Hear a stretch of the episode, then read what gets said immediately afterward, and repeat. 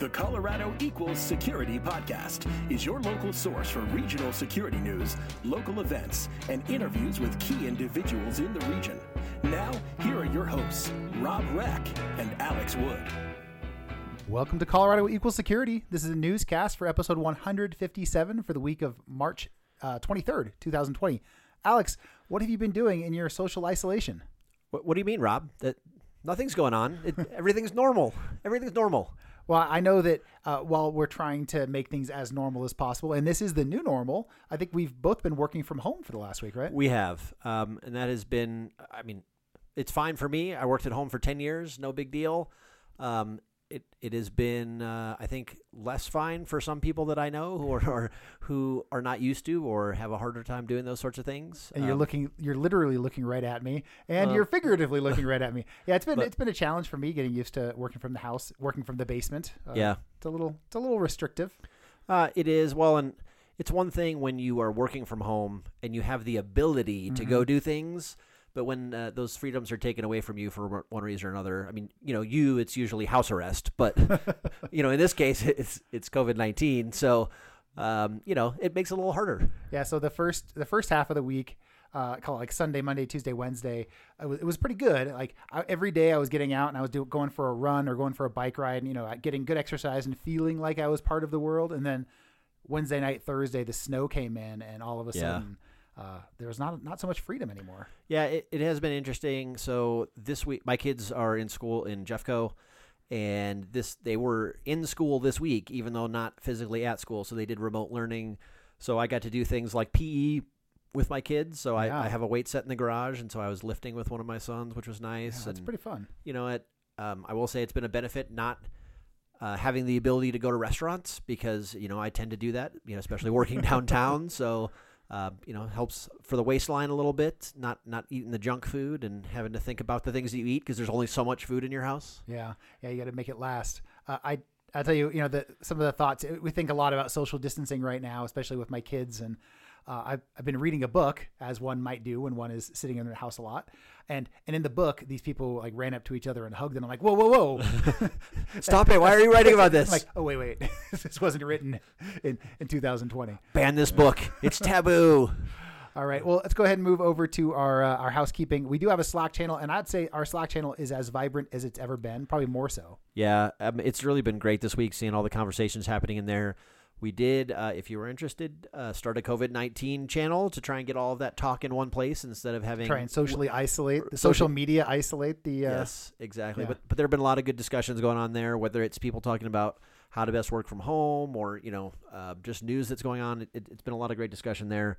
Uh, we do have a mailing list, so if you go to the website colorado-security.com, you can sign up for the mailing list. You'll get show notes in the mail. Um, yeah, Yeah, so you can also get access the Slack message or the Slack channel on the website. Um, we also would love it if you would rate us and subscribe. This is a great time to use the podcast for folks to get connected with the community since they're not going to do a lot of connecting in person. Um, so if you want to tell folks uh, how to how to get a hold of the podcast, we would love it. And of course, rate us on the podcast app and subscribe so it's in your inbox every week. Um, I know it is tough financial times right now for some people, but if you um, do value our community and have a little extra change, we would love for you to support us on Patreon and help us, um, you know, cover the costs that we have here at Colorado Equal Security. I also flip it around and say if you if you've you know been impacted by the the uh, shutdowns and any layoffs uh, as a part of this, reach out to us. Uh, we'll see if we can connect you with folks who might be able to uh, help you find a job. Um, right now, they're you know things are a little weird, um, but you know obviously there's a lot of folks out there who need talent, and, and I'm sure we can help you get connected if you're impacted here. Yeah, I will say that you know we do have a jobs channel on the Slack workspace, and there's even been a lot of chatter in there this week. People that are still looking to hire, uh, Yeah. even though the it is not normal. Yeah. Uh, next, we, we also we look for people to help us do interviews for the show. I wanted to say a huge thanks to those folks who have stepped up recently and, and done some interviews for us. Um, John Hubbard and Jason Jakes have, have really come through with quite a few interviews. We're going to have those running here uh, soon. Alex and I have had a pretty hard and fast rule that we only do interviews in person over the last three years. I think that might change over the next couple months. I have a feeling it'll change, Uh, at least yeah. for a short term. Yeah, um, uh, it's it's you know one of the bummers about doing things remotely is you don't get that that person to person connection. One of the positives is you don't get coronavirus from them. So, so it's possible we'll be we'll be looking at changing. And if you're interested in getting involved in doing remote interviews, reach out. Maybe we can make that work. Awesome. So let's jump into the news. Uh, first, the Denver firm Intertech Medical is making key components of a rapid coronavirus test. Yeah, this is pretty cool. Uh, so Intertech Medical is the sister company to Intertech Plastics. Um, they're making the compla- the past- eh, plastic components for three different COVID 19 tests. The first test has already received FDA approval on March 12th, and two, two more are expected to come soon. Yeah, pretty cool. Um, so they're not making the components that actually do the sort of testing itself, but just the, the components that store the reagents and um, take the samples and that sort of thing. So pretty cool yeah. that that's happening here in Colorado. Yeah, uh, and I thought that one thing that stood out to me was that the test that they're creating, um, instead of like the normal test, which is basically takes a day to get the results, this is about 45 minutes uh, to come back with results. Yeah, that was pretty cool too. All right. Um, uh, next one, another company that's helping solve things, uh, and, and, of course, I think there's one thing we can agree about: it's that distilleries are out for the common good. Is that right? I think that that is uh, common wisdom there, Rob. Um, yeah, there's a story this week about several distilleries, and I'm sure that there are more since this story came out that are uh, using their abilities instead of making alcohol to drink, but uh, making alcohol to put on your hands. So this story is specifically dives in mostly about Spirit Hound, uh, which is up there in the I think it's Longmont area near Boulder. Um, they they got um, glycerin and hydrogen peroxide, and they used the WHO, the World Health Organization's recipe, to make 48 gallons of uh, of hand sanitizer that they've been giving away to the community. Yeah, and a lot of that they've donated to uh, like the local fire and rescue uh, group and other things like that. Um, so pretty cool. They got some uh, some containers donated from a, a local store that makes um, green goo. Green goo. Thanks, yeah. green goo that you know makes other sort of hand products and, and things like that. So pretty cool to see that that's happening as well. Yeah, this this is interesting to me because it's the legality of this whole thing is a little bit murky, as the story puts it. Um, uh, these dealers are anyone who's a distillery is uh, is regulated by the ATF, right? Um, Alcohol, Tobacco, and Firearms right. um, agency for the federal government, um, and it's not really clear that they're allowed to make hand sanitizer. So they're working right. with uh, Colorado legislators and and um, politicians to to figure out how to, to navigate this. So number one, they can they can help give back, and number two, you know, for their own financial livelihood, this is not a good time to be to be a, a, a distiller. There's just not a lot of ways to sell things, and their sales are probably going to plummet.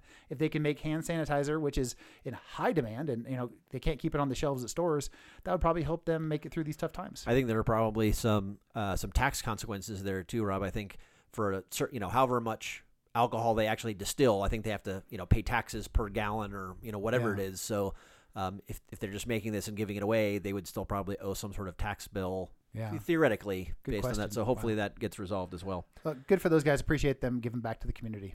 Uh, next, um, a global fintech company needed more than 280,000 square feet of office space here in Denver to expand their office. So number one, I was th- my first question is okay, where are they getting that big a space because there's not that many of them. Right. And it's the old First Data office on Quebec, just north of uh, Arapahoe Road.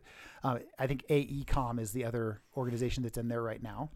Um, and and the company is called Computershare, not yep. CompuShare. Not CompuShare. Uh, I assume that this is a, a distant cousin of. Probably. Uh, who knows? Yeah. But they have over a thousand employees in Denver, 1,250 employees here in the Denver area, and that's shocking to me since I don't know them. Yeah, I was not really familiar with them as well the name sounds you know vaguely familiar, um, but I, I, really didn't know much about them. This was not their first office in in uh, the U.S. They had a couple other spaces here. Um, I believe they were they're from Australia originally. That's where they're yeah, based. That sounds right. Um, but yeah, I mean, it sounds like uh, Denver is going to be by far their biggest office in the U.S. And they're combining two other offices. They had one in Highlands Ranch and one in right. Was it Greenwood Village? I can't remember the, where the yeah, other one sounds was. right. And they were trying to find a spot that was conveniently located. Anyway, super conveniently located for me. That's uh, very close to my house, over by the Kaiser Building and stuff. Um, anyway, good for those guys, and it's exciting to see that space be uh, be used by another uh, tech company. Yeah, maybe they'll be as big as First Data here. Uh, next, we have the results. We actually have two rounds worth of results for the uh, March or the excuse me the Colorado Inno Tech Madness. So this is that kind of tournament uh, showing off the, the tech startups here in Colorado and having them face off against each other. Uh, we talked about it maybe a month ago, uh, and we've had two rounds of results that we can give we can give here. Yeah, so we are now into the uh, the Elite Eight, Rob. So um, we have several uh, companies that we know that have been involved in Right. this: uh, Cyber GRX, uh, Stackhawk, um, Conga. Conga. Yeah, uh, lots of Uh, what's the Sphero? Sphero's on the list. Sphero, right? Yeah. Jump Cloud. Yeah. You know, lots of uh, local tech companies that were involved. Um, both uh, Stackhawk and Cyber GRX made it to the Sweet 16, but uh, sadly, only Stackhawk made it into the Elite Eight. Ah! Stackhawk still alive and, and, and flying through the, the bracket, as it were. They do have a matchup against Conga here in the Elite Eight, though, so that's going to be a tough one for them to make the Final Four. Definitely. Um, and uh, it, it's also been a, a pretty good week for Stackhawk, which I think we will talk about uh, up here shortly. I do want to before we move on though, the the voting is open right now Oh. for this. So if folks want to go out and vote to to see Stackhawk make the final four, get out there, click the link in our show notes, um, and and and vote for for Stackhawk so we can continue calling for them in following weeks. if you do vote for them, when you click the button to submit the vote, you have to make the sound. So it's a requirement.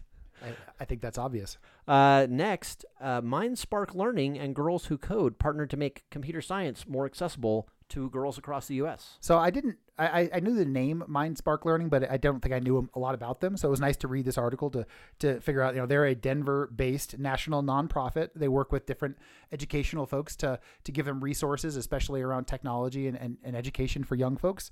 Um, they have announced that they're going to work with Girls Who Code to bring free computer science uh, resources to third to fifth graders and Yeah. also sixth to twelfth graders. Yeah, pretty cool. Um, so w- going into this, I was uh, going to read the story, and I was assuming that there was going to be something that was going to be available directly to people based out of uh, out of this. But um, they this is stuff that is aimed at schools, so you could potentially reach out to your uh, your school and and make sure that they know about it, so that they could utilize the materials. Absolutely. Um, so uh, there were a couple of interesting stats in here. The Bureau of Labor Statistics estimates that computing op- occupations make about 67% of, of new jobs in the STEM fields. Um, and uh, Girls Who Code found that less than a quarter of computing jobs are held by women. And what was most shocking to me is that they expect that this number is going to be going down over the next seven years Huh. from 25% down to 22%.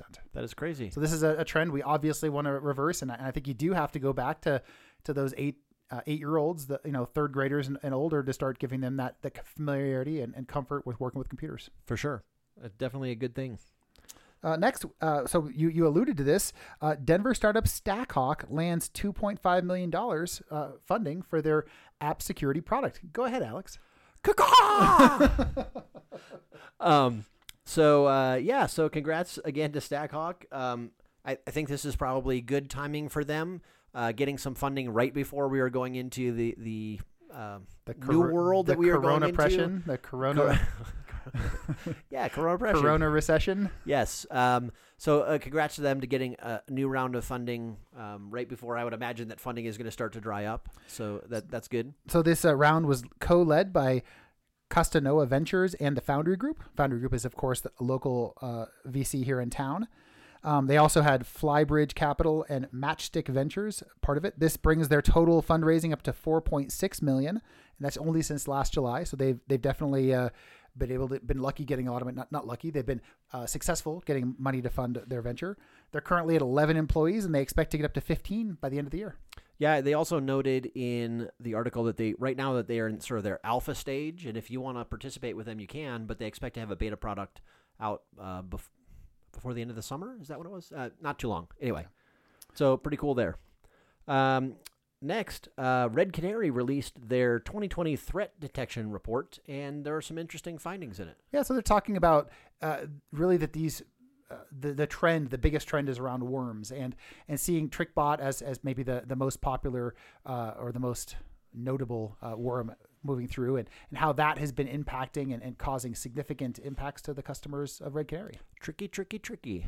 Yeah. So worms, worms are the the the key Yeah. the key word here, right? Uh, I do think it's cool how they do their threat report, how they link everything back to the attack uh, matrix, MITRE's Yeah. attack matrix, so you can see, oh, hey, these are the techniques that um, that attackers were using. So you know, potentially you can see the areas where you might need to improve based on where attackers are actually attacking. And it doesn't do a lot of good to, to know what the malware is with if you if it doesn't help you inform what kind of defenses you put in place and and really what practices where are you're going to be focusing and looking.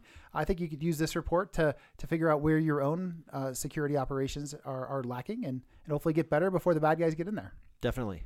Uh, next, we have a, a, webinar by Ping Identity this week. So this this is in here because I was one of the the people on the webinar. I did a, a webinar with Richard Bird, who's a, a colleague over there, just talking about um, what has it looked like so far as we've made the the very rapid shift from working in the office to working from home, and and what we've heard from our customers. You know, at Ping, we're we're high tech, and um, it wasn't a big technical shift for us to move remote, but we've heard from a lot of customers where it has been a lot more difficult. So we called out some of the stuff that they've learned and we've learned, and uh, what you might want to be considering as you as you make that shift to work from home. Nice. I look forward to listening to it, Rob.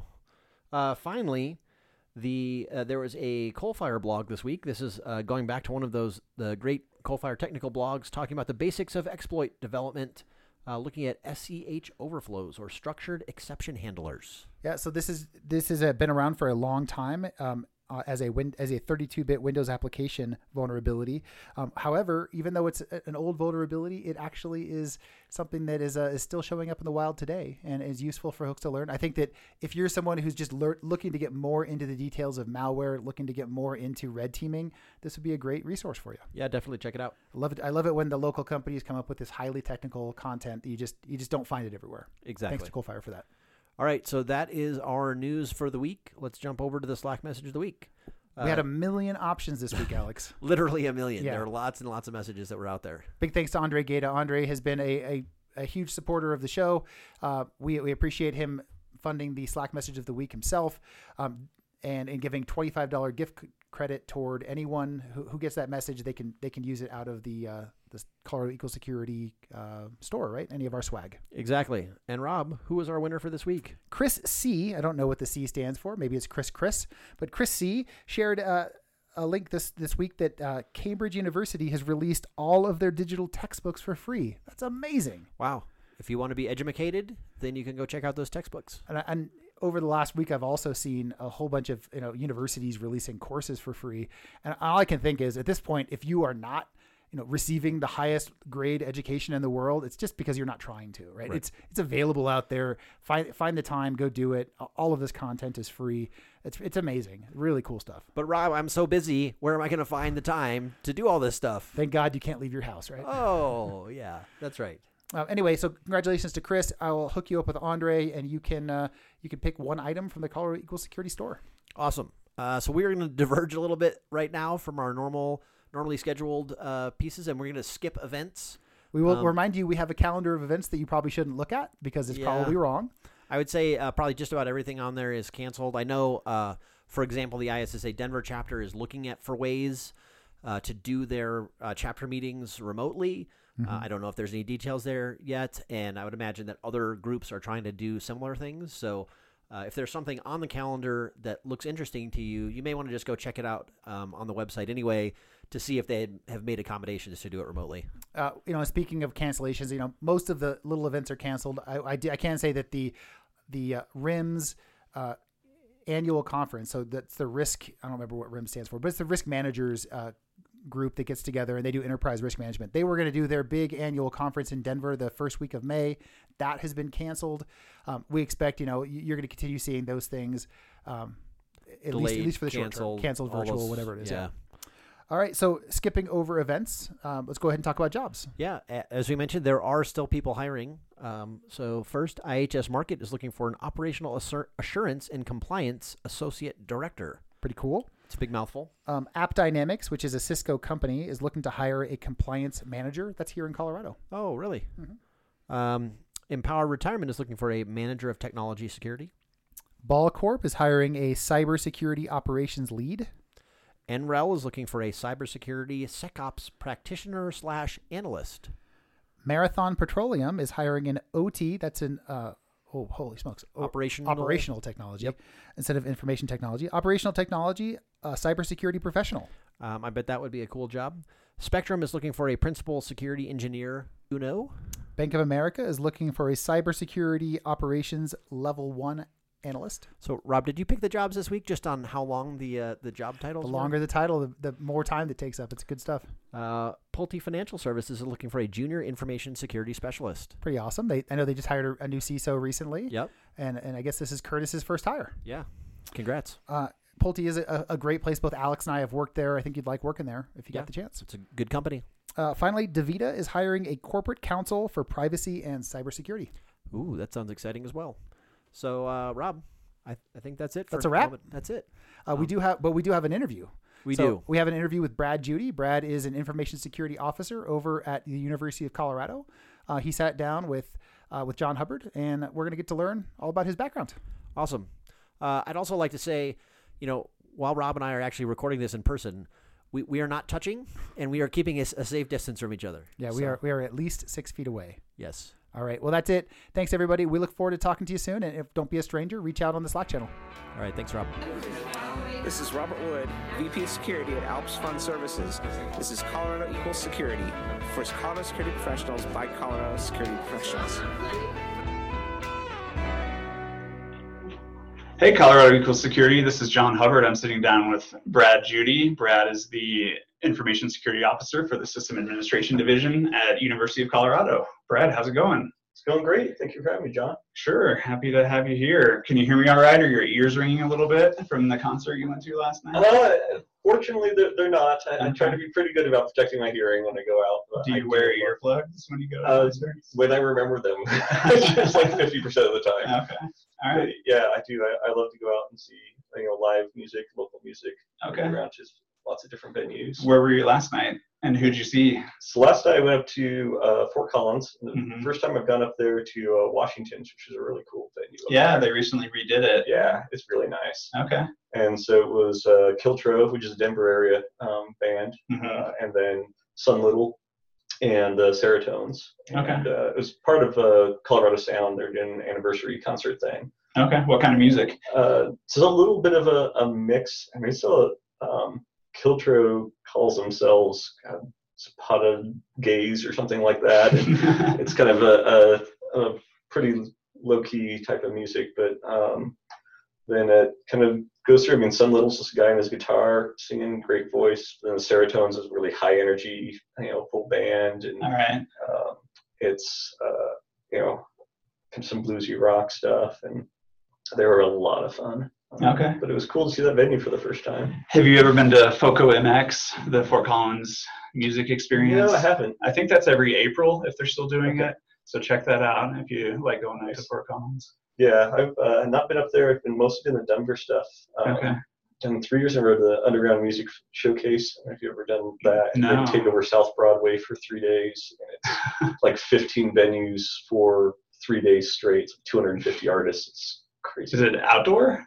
Uh, there's two or three outdoor venues, Uh-huh. but mostly it's the the bars and stuff that are normally venues down there do it, hmm and then some restaurants and other places will host as well. So Okay. it changes a little bit year to year, but Okay. it's a it's a lot of stuff.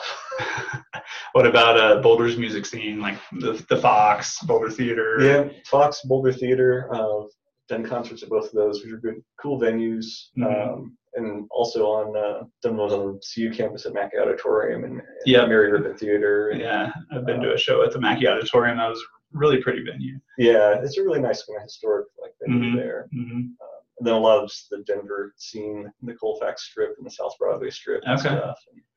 Any memorable concerts that jump out to you in recent years? Are you are you really glad you were there? Really glad you were able to to attend? Um, there have been a lot of good ones. Um, a couple years ago, I went and saw um, Brick and Mortar and Unlikely Candidates down at the Bluebird. hmm Um, I do Brick and Mortar. It's a um, fun band to see. They're they just have a fun time and they're just doing random costume changes. It's just like three guys just having a, a lot of fun on stage.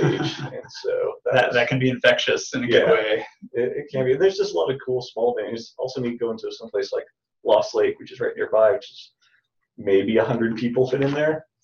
Okay. And so it's just kind of fun to go to those really small places too. Yeah, so it sounds like you're not going to the Red Rocks and the Pepsi Center shows Um, necessarily. I've been, I've certainly been to Red Rock shows, and it's a cool venue to do. Mm-hmm. Um, and so, you know you get the right name, it's good to go out there. I've actually never been to a concert at the Pepsi Center. really? Yeah, Okay. I've been uh, once or twice. Uh, I saw the Black Keys there. oh, nice. and- That'd be fun one. Yeah, they were really high energy, but the sound was not great. I Oh. think Pepsi Center is just not meant to be a great concert Yeah. venue. So you, you may not be missing out much if you've never been.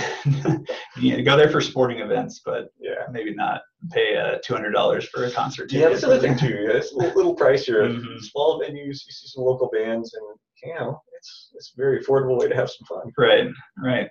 Well, is that something you did when you were growing up? Did you grow up here in Colorado? Did you uh, grow up grew up- elsewhere in the country? Uh, well, I've lived in Colorado for more than half my life. I kind of grew up all over the place. Moved a lot around a lot when I was a kid. So Uh-huh. I was in Montana, South Dakota, Michigan, Idaho, Washington, Ohio, Okay. um, Colorado. Uh, All within the U.S. yeah, I've never lived outside the U.S. Right, right. But that's uh that's kind of all over, and that's not just West Coast or anything like that. That's No, yeah, it back and was- forth, back and forth. Yeah, it was a lot of back and forth, but it's uh, it's nice to get exposure to like a whole lot of the country and Mhm, you know sure. get a better feel for what it's like out there. And then I've you know even the places I haven't lived, I've traveled to all but three of the states. So, Oh wow. Okay. Who's who's left on your list? Alaska, Arkansas, and Mississippi. All right. Alaska makes sense. Yeah, it's just It's you know, out to get out there. It's it's a It's- special trip, planning trip. Yeah, it's a haul. It's a haul. Okay.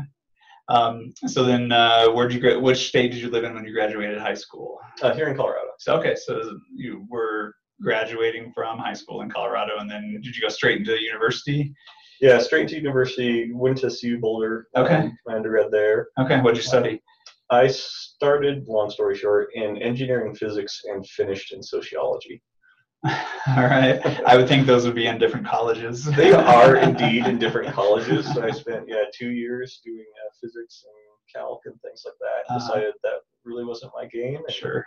Um, but I worked in IT the whole time I was in college. Okay. And so um, Getting real world experience. yeah, it was um, you know my first IT gigs were running the computer labs on the Boulder campus. All right. back when they were, you know, DOS and Windows 3.1 and into Windows 95. And So this was before virtualization, and Yeah. uh, maybe there was imaging, but maybe you were loading things from floppy disks. yeah, Uh, there were some there were some Novell 312 installs from floppy disks. Okay. yeah, And what were the uh, students using the the labs for at that point? I mean, at that point you had um, a lot of us app, access to applications because even if you if you did bring a computer with you, it was a desktop in your dorm hmm or your Not portable. or whatever. It wasn't portable. No one had laptops really at that point, and so um, and there wasn't good ways of getting the software on your home computer. And so even if you wanted to do fairly straightforward stuff we take for granted now of getting a hold of the software and putting it on your own personal computer, you had to go into a lab to Sure. do that. There's no way to, to put it on your own computer. Kids these days don't know how good they have it. Well, plus you had to you had to print all your assignments back then. You couldn't Uh. submit them electronically, and so they would also going to the labs to to print things. Sure, sure. Yeah. Okay, so that that was uh, in the early days of technology, doing DOS and Windows. And did you kind of stay on that path, follow the the Microsoft Windows? Uh, I did. It was um, my first full time gig for CU was uh, kind of the original design and build of their first Active Directory. Um, we were a Okay. Microsoft Rapid Deployment customer, and so okay. that was '99, 2000. Yeah, Active Directory must have. I think it came out with Windows 2000. Yeah. Is that right? It got off the the NT domain system and moved to DNS based, right? Yeah. Okay. So- So, so you didn't have a whole lot of um, reference architecture, I'm guessing, right? There wasn't decades of proven AD Yeah. design that you could draw from. we were making it up as we went, but it was also one of the wonderful things about working in higher education is that we talk with our peers all the time, Mhm. and there's we don't worry about competition and, and like don't talk to our competitors or anything. Yeah, there's more Uh, cooperation. There's a lot of cooperation and collaboration, especially in, in that we were working Sure. with um, folks I, I knew at um, Carnegie Mellon and MIT and Stanford and University of Washington and some other places on they were all doing it at the same time, and so we got together and we eventually formed that into um, a conference. We started uh, a technology conference, got Microsoft to sponsor it. Um, they still hold it, you know, 18 years later, something like that, Okay. on the Microsoft campus. Um, Specifically for higher education. yeah, higher education, the use of their technologies. Okay. It's a neat conference that they've had because it's half the speakers are higher ed peers talking about stuff, and half of them are Microsoft folks. Right. We always held it on the Microsoft campus because you can get some pretty awesome speakers when all they have to do is walk out of their office for an hour and then Uh-huh. go back to work. and They don't have to fly anywhere. Sure. Sure. So it was uh, Okay. And did you say Microsoft was involved in the design of the AD domain for CU? Yeah, we were a rapid deployment customer, which is a, one of Microsoft's programs where you get involved during the beta phase, and they send they give you some consulting hours, and so they send a Mm-hmm. Okay. consultant out to work with us. And um, so yeah, they were part of the process in the early days. Okay.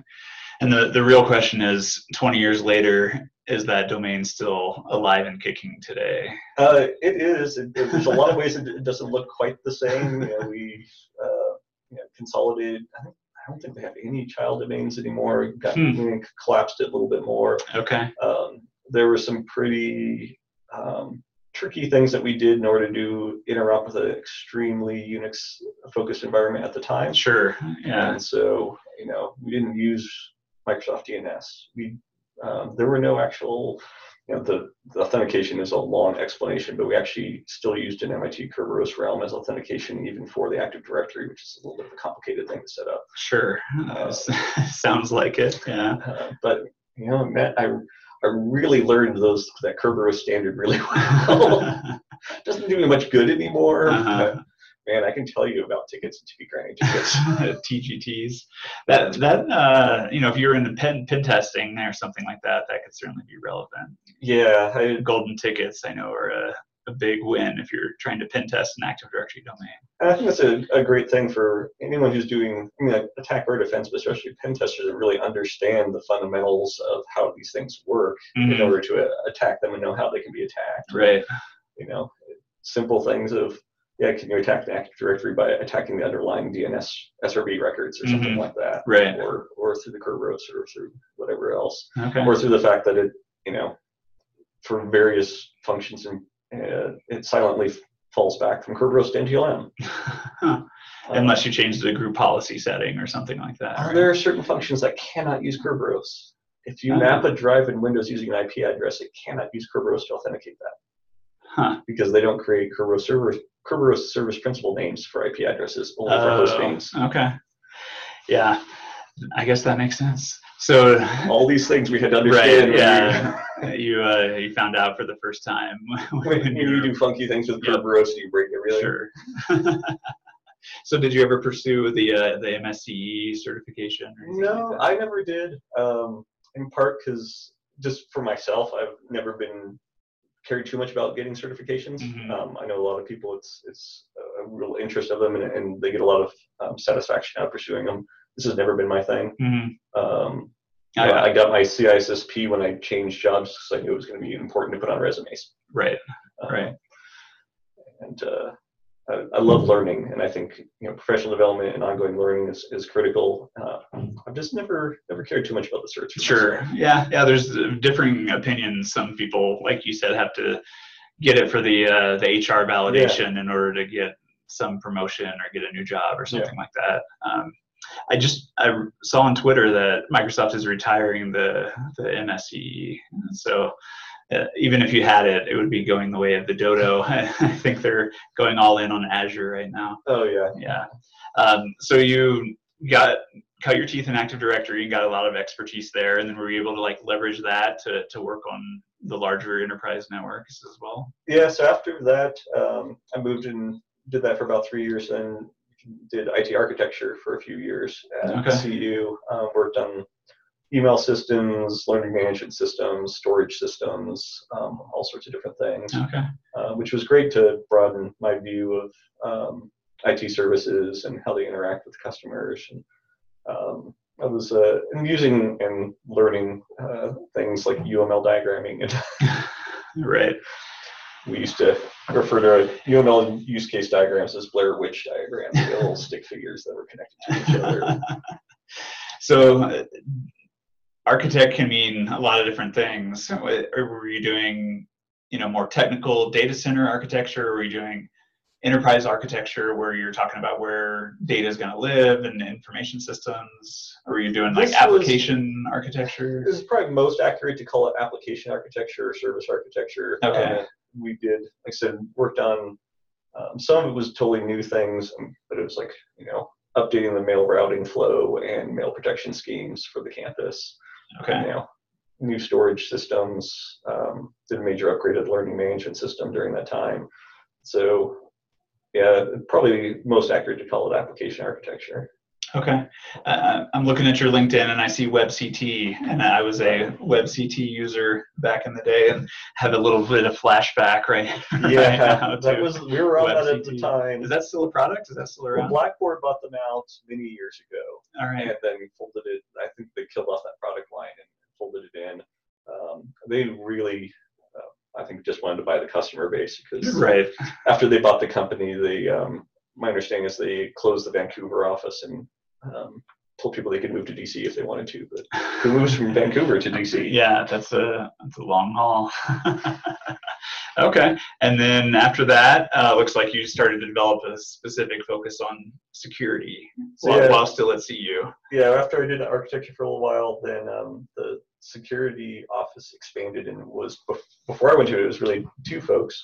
Uh, one of which is still there is, is uh, my boss now, still um, Dan Jones, and uh, they added a couple more people into it, and so it was kind of the first growth step of the security office on the Boulder campus. And that was 14 years ago or something. Um, Not many people were talking about security 14 years ago. Yeah, it was it was pretty narrow field then, and Mhm. as someone with a systems background I suppose a network background, it was a challenge because everyone who was in security at the time were networking folks. Yeah. It was a heavily network focused field, and we've gone through I think those cycles of oh, we've got a big systems focus, now we're getting big application focus, and, Mhm. um, and so it's been interesting to watch who comes into security evolve over time as that focus has changed. Right. Uh, this current crop of candidates might have a sysadmin background one year and then more of a web app and development background the next year. and now we've got kind of the first crops of folks with pure academic information. You know, folks getting cybersecurity bachelor's degrees, hmm and Yeah, that's relatively new. yeah, it's been this the last five years or so has really Mhm. taken off. Does CU offer a cybersecurity? So we do Degree have each campus has a little slightly different programs for it. Mhm. Um, you know, the Colorado Springs campus has uh, they got a grant a while ago to do a cybersecurity center research center down there, so they definitely have some focus there. Boulder campus has a cybersecurity master's program. Masters. Okay. Um, and uh, Denver has a cybersecurity emphasis within their IS masters. Um, I don't believe they do a specific. Okay, like a specialization, but Yeah. not not a full degree. Yeah. Okay. So they've each got. Um, it's been a growing thing. A lot of schools gotten into it. That's great. That's great. So then, what were you doing specific, um, specific to the CU organization in that role? Uh, that was as the security office was pretty small at the time, so Right. it's you know a little bit of everything. Yeah, lots of hats. Yeah, everything from incident response to PCI compliance to you know policies and standards. Um, it's a little bit of everything. Less on the net because I was kind of coming in. Two of us came at the same time, and the other one came from the networking team, so he handled a lot of the networking focused stuff. Okay, I handled a lot of the uh, more systems focused things, sure. and um, yeah, so it was a little yeah a little bit of lots of hats. uh, when you say incident response, was that you know um, server incidents, malware on endpoints, All of the above. you whatever know. the software found, you'd have to investigate, Yeah, see where it came from. to use a large network with a Mhm. lot of people on it. And Mhm. so, yeah, we've dealt with everything from compromised servers to endpoints, compromised accounts. Of course, of course these days, compromised accounts are just a huge, have Mhm. been a huge thing for a while, but certainly are, are a big topic. You know, lost mobile devices, you know, the intersection of, you know, real life crime with cyber issues and Sure. with law enforcement as Sure. happens. So. I imagine in a large network like that, um, there has to be some level of segmentation between a student's device and what they're downloading versus a faculty device. And There are in it's kind of a yes and no. You know, the easy yeses are things like residence halls uh, tend to be separated in, in most universities. That one's pretty clean. When you get into things like the wireless networks, well, very often it's commingled devices within a wireless single wireless network. Okay. Um, So same SSID potentially. Okay. Same Um, subnets. then you get into things, you know, servers may be segmented off different types of servers, um, different types of um, critical use cases. You know, we have you know, obviously VLANs for different types of functions that are more sensitive than Mhm. others. Uh, but yeah, there's definitely commingling um, of devices, and it's hard not to when you know researchers, you know, especially grad students or even professors themselves, are very commonly using their own personally owned machines to Right. do their research. Sure. And they're just plugging it into the Ethernet port in their office, and I, I'm not even it's plugged into an Ethernet port in quite a long time. their servers might be. Their servers, yeah.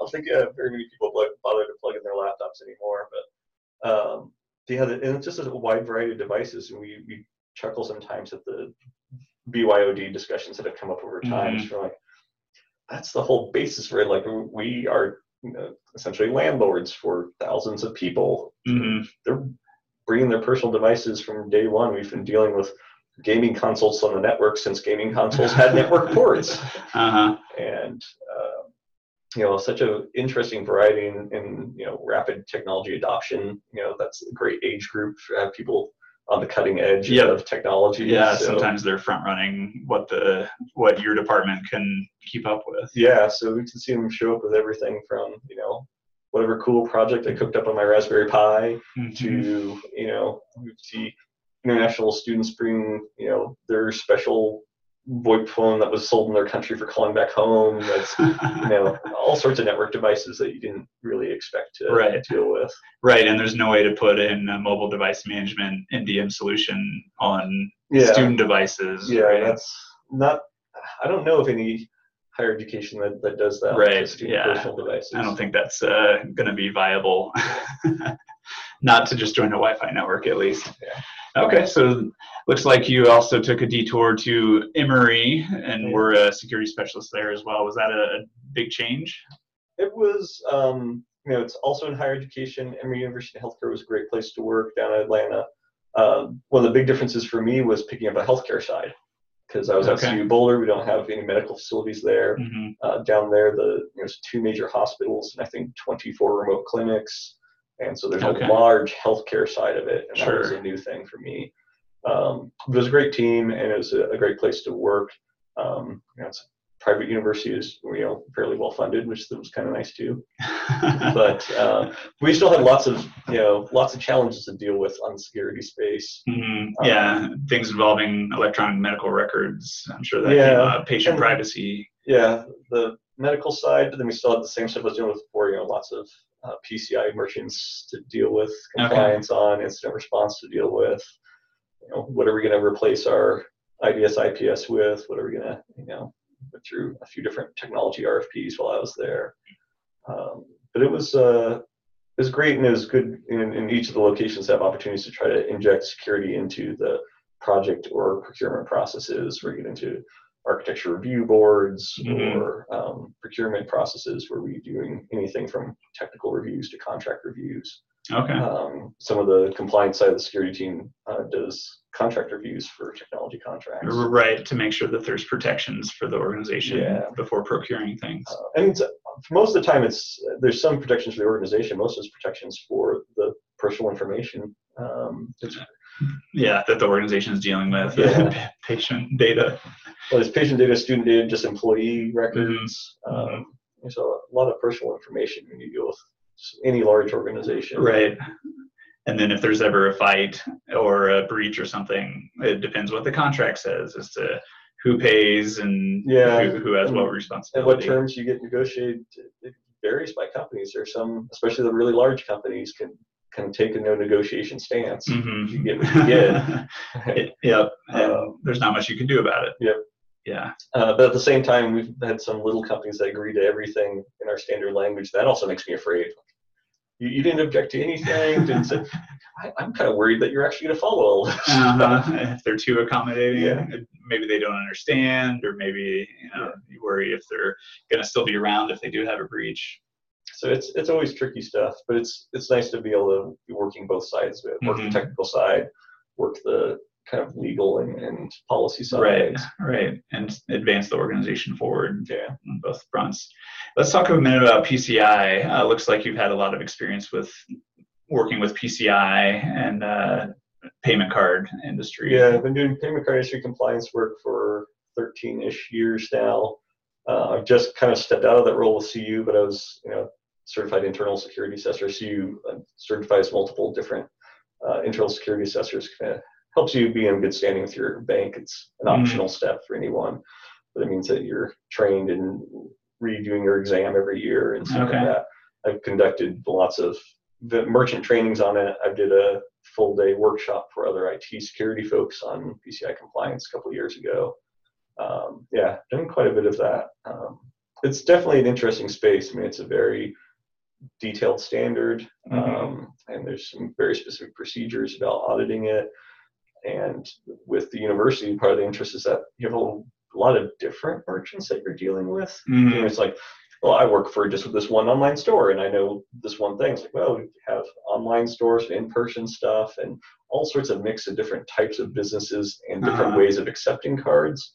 And so that definitely made it uh, very challenging. But you also meant that you learned an awful lot about PCI and how credit cards are processed. Sure, sure. Does the University of Colorado have a standard uh, template to say, here is our supported POS, here's our supported merchant, or do those individual storefronts have the option to choose? Uh, it's a little bit of both. They're definitely, um, especially for the, the in-person ones, we've got some standardized devices, and, Mhm. and those have evolved over the years. Sure. You know, getting into the space of you know, point-to-point encryption and stuff like that, like we're in these days. And then online, we have um, some standards for particular types of things, but you always end up with a business driver that says, "Oh, we really want to use this specific application for a lot of business reasons, and it doesn't work with the standard payment processing gateway or whatever." Sure. So So there's some there's exceptions. incompatibility Yeah. that, that leads to exceptions. and and so those are definitely they're challenging, but you know, at the end of the day, there are some good business reasons that they wanted to use something a little bit different that Sure. was worked way better for the business process. So any information security professional is probably going to come across PCI at some point in their career. Mhm. Is there a a set of facts that you want to share to say, without going into an extreme level of detail, here's what every person should know about PCI. If you're going to be in information security, these sets of facts, these basics will get you up to speed on at least how to respond to when the business says we want to take credit cards. I think that's that's a good question. I think first and foremost to remember that PCI is a contractual obligation; it's not a law, hmm uh, and so it, it's applied to you with your you know your contract with your bank. And so we run into some times where people think about PCI applying to credit card numbers, Uh-huh. Uh, it's not specifically attached to credit card numbers, it's attached to a business relationship. Um, and so that, that's one starting point. And I think the there are a lot of people talk about how you scope and how do you understand, uh, you know, which SAQ applies. That's like a Right. huge topic in Right. PCI is trying to figure And out which SAQ stands for Uh, self-assessment questionnaire. yes. Yeah. So you know, everyone's most organizations are small if they self-assess to their bank what their compliance level is. Mhm. And Which so they- means filling out a questionnaire online and So the, the bank whole trusts that questionnaire of- legitimate.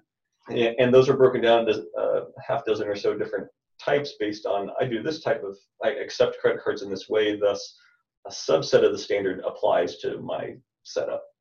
And so you know I do online only. This subset applies. I'm doing in person. This applies. I'm doing in point-to-point encrypted. This other subset applies. Okay. So there's a lot of thought that goes into making sure you understand which of those really apply and working with the business to help them understand hey, you know, if we manage to implement some new technology like point-to-point encryption, or we um, only did online, we didn't also do this other thing, you Mhm. know, we would actually our compliance burden would be lowered. Yes. And so you can have some good conversations if you have a good business partner. That's been one of the great things at CU, you know, the Treasury office there has been a Mhm. terrific business partner over the years, and um, how we go about this and, and how we enforce it and then just having that really structured for CU having so many merchant accounts a lot of it's about having a well structured workflow process for doing the compliance cycle each year because we have so many different departments we have to work with on that Mhm. and so that was a, a big thing is how do you structure your process how do you, you know train everyone? How do you get them through their SAQs? Right. How do you work with them on change management when they want to change what application they're using or um, change their business process on how they take credit cards? Um, the partnerships uh, have been just a huge key thing. Mhm. And are there multiple merchants in play? Right. So um, I'm thinking of you know maybe a relationship with Chase Bank and then a relationship with Wells Fargo Bank and a multitude of financial. CU is a general, in terms of the bank side, has a single agreement Okay. uh, with with Wells Fargo, um, as does the state of Colorado in general has a, a single agreement for that, uh, which they just renewed. I think a year or so they did the ago they did the RFP for that. Uh, but we do have a whole wide variety of different types of merchants. That's where the complexity comes in. It's, you know, folks who have some familiarity with CU can imagine, you know, like any big university, you've got bookstores, you've got tickets, you've got payments for tuition, you've got just a huge variety of types of businesses going on there that some are online, some are in person. Uh, and that that's really what makes it uh, kind of big and complicated for us is the, the wide variety of merchants that we have. So does the the team that you're on or similar team fill out the the SAQs for every single one of those merchants? So every one of the merchants is responsible for filling, Filling out out. We kind of own the workflow, and Uh-huh. we're the um, you know called shepherds or whatever of, of the process. We're making sure the merchants are completing it. Right. We're helping them on. There's certain parts of it that we do kind of complete for them, like you know have requirements around having incident response plan. Well, that's owned by the security team. Right. Not them. Uh, and so we help them on those things, but mostly we're making sure they're getting it done. We're answering their questions.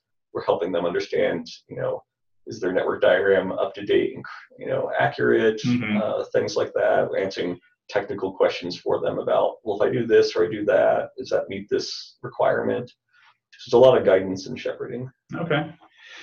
Great. So you came back to Colorado. The uh, the old joke about the Flatirons. Once you see them, you have to return. that, that got to you as well. And uh, about eight years ago, came back to University of Colorado. And let's talk about what your role and what you're doing now. So came back into an information security officer role for the system administration division of CU, which most people aren't aware of. It's a you know, six, seven hundred people in that division, and it's some of the functions that are centralized between the campuses. We've got procurement folks and legal folks and audit and the president and vice presidents and folks like that over there. And the ERP systems are run out of that group. Okay. So we've got an IT department that runs the ERP systems. So that when I came back, it was a security team of one. I was it. Uh, information security officer and all analysts and specialists and everything else and engineers or whatever. It was, it was Again, uh, wearing a lot of hats. yeah, and then it's just grown over time, and we've restructured it a couple of times since then. Uh, but we've had uh, good support there. We've had a couple different CIOs while I've been there, and they've been very supportive of security. And the IT department down in that division has been pretty supportive of building security into the project process. We've worked over time, building some of the technical processes, building into the project process. Um, we've got some pretty security savvy folks down there, so it's been a good group to work with. Um, and it's um, yeah, we, we've made a, a good deal of progress, and then we've done some more recent reorganization where my scope of responsibilities now includes uh, security operations for the Boulder campus. So I split my time between the Boulder campus and Mhm. uh, the system administration division down in Denver. All right. And uh, it's so it's back. It's kind of nice. I'm coming back to Boulder after being gone for Uh-huh. many years. Uh, some familiar faces and a lot of new ones. Sure. Yeah, I'm sure there's been some growth. Yeah. over those years. So when you say security operations, what what does that mean? What are some of those functions and responsibilities that you have? within the team that I have now, we've got folks that work on uh, monitoring, uh, incident response, vulnerability management, web application assessments, uh, forensics. Uh, you know, it's kind of the, the classic you know, firewall policies, or Mhm. The, kind of classic security operations, IDS, IPS, things like that. So different tools underneath each one of those banners as well, Yeah. right? You've got an incident response tool set. You've got a, a scanning tool set under vulnerability management. Yeah. you've got a number of different tools, and in some cases, because I have two IT departments between the two locations, the tools are diff- different. In Ah, some okay. cases, like firewalls are different technologies Uh-huh. between the two locations. And then monitoring could be what the antivirus reports or like a SIEM. Yes, we have a SIEM that we manage within Mm-hmm. the team, and we just recently replaced that. And for the first time, we're working on a, a true multi-campus one. So the Denver and Anschutz medical campuses and the Boulder campus and system administration, all four of those locations run um, not just the same tool, but the same instance of the same, of the tool. And Okay. So we're kind of unifying that for the first time. Yeah, you can get more visibility that way. Yeah, it's been a big project in this past year in 2019. A lot of that was new SIEM platform. Okay. All right. Um, and then what are some projects, you know, aside from that, what are some other large scale projects that you just completed or you have on your plate for 2020? Big one of the big things for 2020 is uh, AWS or um, service cloud work. Okay. Higher ed's been a little slower to adopt than some other areas. hmm and there's certainly some use, some of it in use now, but it's really starting to ramp up and, and really getting um, our tools and our skills within the team ramped up to address that. And the processes around, you know, when do we decide whether whether it goes on prem or, or into Right. like AWS? Right. And um, who pays for it? I usually don't have to worry about the who pays for it part of it, which is nice, but I do have to worry about the security side of yeah. What sort of data is going to be? yeah, what there? sort of data. And large university have all sorts of different types of data. And Mhm. So that's a big thing is understanding what what data we have there. And, Data inventory, data yeah. classification. and we do have a data governance process. It's still um, relatively young, but it's been uh, really great to bring the kind of business owners of the data into these discussions about whether it's anything from um, data classification to the risk-based decisions about how we use data, especially not just putting it in the cloud, but we use SaaS applications or other third parties. Mhm. You know, what types of discussions do we need to have before data is provided to a third party to do a service for us? When I thought thought of CU data, it, my first thought was student data, right? Student personal information. But you've helped me think of it in terms of, well, it could be researchers' data, or it could be faculty data, right? Or uh, any other number of data that's collected. Could be personal information, sure, but it could also be weather, or it could be market Yeah. research, or it could be any number of Yeah, there's a lot of different types of data sets, and within, especially in the research space, it could be all over the place. It could be very, very public information. Mhm. Um, it could be just literally analyzing public data sets. To it could be some very confidential stuff, whether it's about um, people. You know, there's research, human subjects research that goes Mhm. on, or whether it's about you know, there's some contractual agreement with you know the granting agency or something that says you need to protect this data in this way Mhm. in order to receive your funds. or maybe a commercial partnership too. If, Yeah. if there's someone trying to commercialize a product and they've signed an agreement. yeah, there, there's certainly yeah that type of stuff going on. There's a lot of Mhm. um, CCU's does lots of partnerships with national labs and other you know aerospace folks in the area, all sorts of people. yeah. Yeah. Well, do you have any advice for those that are more junior in their careers and are just getting started in information security? It's um, I mean it's an exciting field, and I've talked with a lot of folks who are are new into it, and I think largely about the hiring process and the recruiting process and what Mhm. that's like, uh, which is a whole different thing to talk about. But uh, I think you know getting the exposure to try to figure out what you want to, you know, what areas you want to work on, what do you enjoy doing. Mhm. I think asking other people for feedback about. I think sometimes we we don't realize ourselves which things we're enjoying and not enjoying. We can ask our peers or our supervisors Sure. uh, like you know they could have some good observation about you get really excited when i talk about this or that Mhm.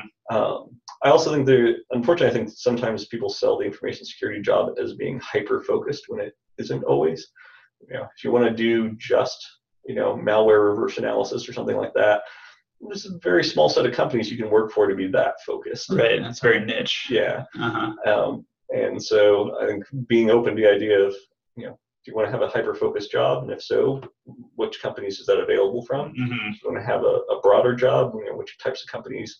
So starting an idea of what you want to do will help you align to where should you be looking for jobs because certain companies may not have the type of job that you want. Right. Even. Right. If you want to specialize and be really good at one thing or two things, you need to consider the market for that. Yeah. And there could be some good ones, but you get really narrow and, you know, you're going to be looking for a very, very specific opportunity. hmm and then maybe you can freelance with that, or maybe you're stuck working for the the one person in town who who does Yeah. that job and does it really really well. and it's but i think i'm big on having a broad view of things and getting a broad understanding of technology in the business Sure. um, so i think um, it's great to get some technical depth in an area but understanding where your opportunities are to apply it and how to take best advantage of your skill set requires a, a broader understanding of oh, I can help you and this other IT team out. I know how to do this one thing. Now I understand how it applies to the work you do and how it applies to this other team over here. And I can maybe make more opportunities for myself or be a better partner if I understand how, How my skill set fits in Yeah. with everyone else. how it all fits together. Sure, sure. Yeah, lately I've been thinking of uh, in terms of if, if someone says I want to get into information security, that's kind of like saying I want to get into medicine or Yeah. I want to be a doctor. You know, there's so many different specializations and nobody's a good match for all of them. Yeah. You kind of have to feel out what you're good at, where you gravitate towards, Mhm. what gets you excited. and finding people you can talk to who are in spaces you're interested in too and, and Mhm. finding out talking about what what's your daily life like Right. doing that and try to imagine yourself doing that. Yeah. denver area is great for having lots of you know lots of information security stuff going on and lots of community events and Mhm. stuff going on Mhm. uh, and so i think it's good to get out there and go to some of those and meet some folks in the field where do you think the industry as a whole is heading? You know, we talked a little bit about tool sets, and it seems like um, there's plenty of folks out there trying to sell technical solutions. And uh, do you think that's where the where we're headed? Or are we going to see a backlash? Or people going to stop buying from companies that have breaches? Any, any well I in think, the the. I think the track record has shown that breaches don't actually affect business all that much Mhm. it's a separate discussion but i think there's pretty good data to support that um, and then no one's going to stop selling stuff I, I used to track um, my unsubscribes from companies over the course of five years and subscribed from uh, sales emails from 1,100 different companies. there are a lot of companies in our space, and a lot of a lot of those don't exist anymore. Maybe, but I was shocked how many companies there are Sure. in the security space. Uh, it's still a young field in a lot of ways. Mhm. Uh, Mhm. It's still changing a lot. Uh, the getting to the point where we are. Um, I don't know how far we'll get in terms of people are following really similar standards or, or approaches. We've talked for it feels like decades now about software development becoming more of a you know a discipline that has more security, but it's slowly evolved. But Mhm. it's been going a lot more slowly than I expected. I mean, I was in a conference 13 years ago or so, and the CISO for Oracle was saying that you know she felt that software development should get to a point where it's like architecture, like building architecture, where Right. you have to get certified, your designs are vetted, Mm-hmm. the construction itself is vetted. Well, To was- make sure that the bridge doesn't fall down Yeah. once you build it. that was 13 years ago. We still quite haven't gotten there yet. Uh-huh. Uh-huh. So, and, and part of that might be the demand, you know, the market demand Yeah. for uh, we need this now. You know, we can deal with bugs, Mhm. whereas there's less tolerance in the real world for buildings that fall apart and, Yeah. and hurt people. Yeah, and you can't. I mean, I was we were talking about agile and, and DevOps type work. Mhm. You know, you can't build a building in an agile fashion. You can't. There's no MVP of the building that like. There's enough that I can move into this side while you're still building the rest of the building around me. Doesn't quite apply the same way. Yeah, the the analogy doesn't work.